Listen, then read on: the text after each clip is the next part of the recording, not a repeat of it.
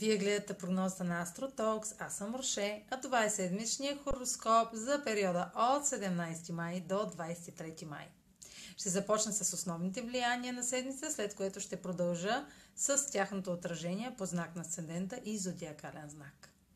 На 17 май Венера е в съвпад с Северния кърмичен възел в Близнаци. Това, което сте получили като съобщение, мисъл, прозрение и идея през срещата на Меркурий с кърмичния възел предходната седмица, сега може да добие повече смисъл.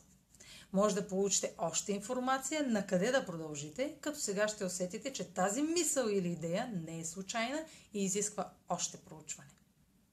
На 21 май Слънцето е в квадрат с Юпитер в Риби. Това е първият аспект към Юпитер, откакто влезе в водния знак Риби на 14 май.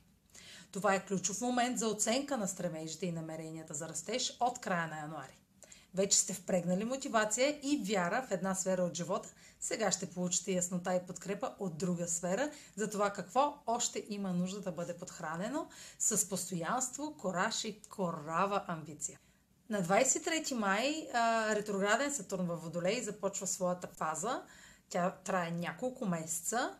А, повечето от вас са чували за епохата, за ерата на Водолея и ако сте разбрали и усетили ролята на времето, в което заживяхме, дойде моментът да приложите наученето на практика, особено докато Сатурн е ретрограден. А сега ще продължа с прогнозата за вашият зодиакален знак и знак по асцендента. Седмична прогноза за Асцендент Талец и за Зодия Талец. Слънцето в аспект с Юпитер в Риби ще даде нова възможност на делата, започнати в професионалната сфера, да се развиват в зоната на приятелствата, групите социалната мрежа, технологиите, докато сте активни в финансовите дейности и вложенията в материални ресурси. В стремежа да разширявате възможности си чрез кариерата и публичния имидж, жените успехи печалби с с приятел, а, чрез група, чрез социални контакти, докато извършвате финансова дейност, инвестиции и, и инвестиции в емоции. Може да попаднете на няколко избора, като вече сте получили информация от кой да се възползвате.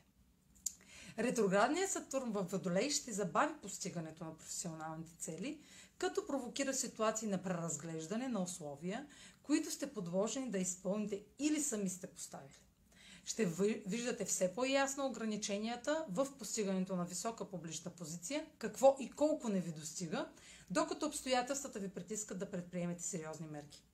Здравите и трайни основи в тази сфера са зависими от поетата отговорност, проявената толерантност и положените усилия до тук. Няма да е възможно да продължите в кариерното си развитие без да сте изградили видими резултати. Имайте предвид, че съпротивлението на събитията ще забавят още повече прогрес. Това е за тази седмица. Може да последвате канала ми в YouTube, за да не пропускате видеята, които правя. Може да ме последвате в Spotify, в Instagram, в Facebook.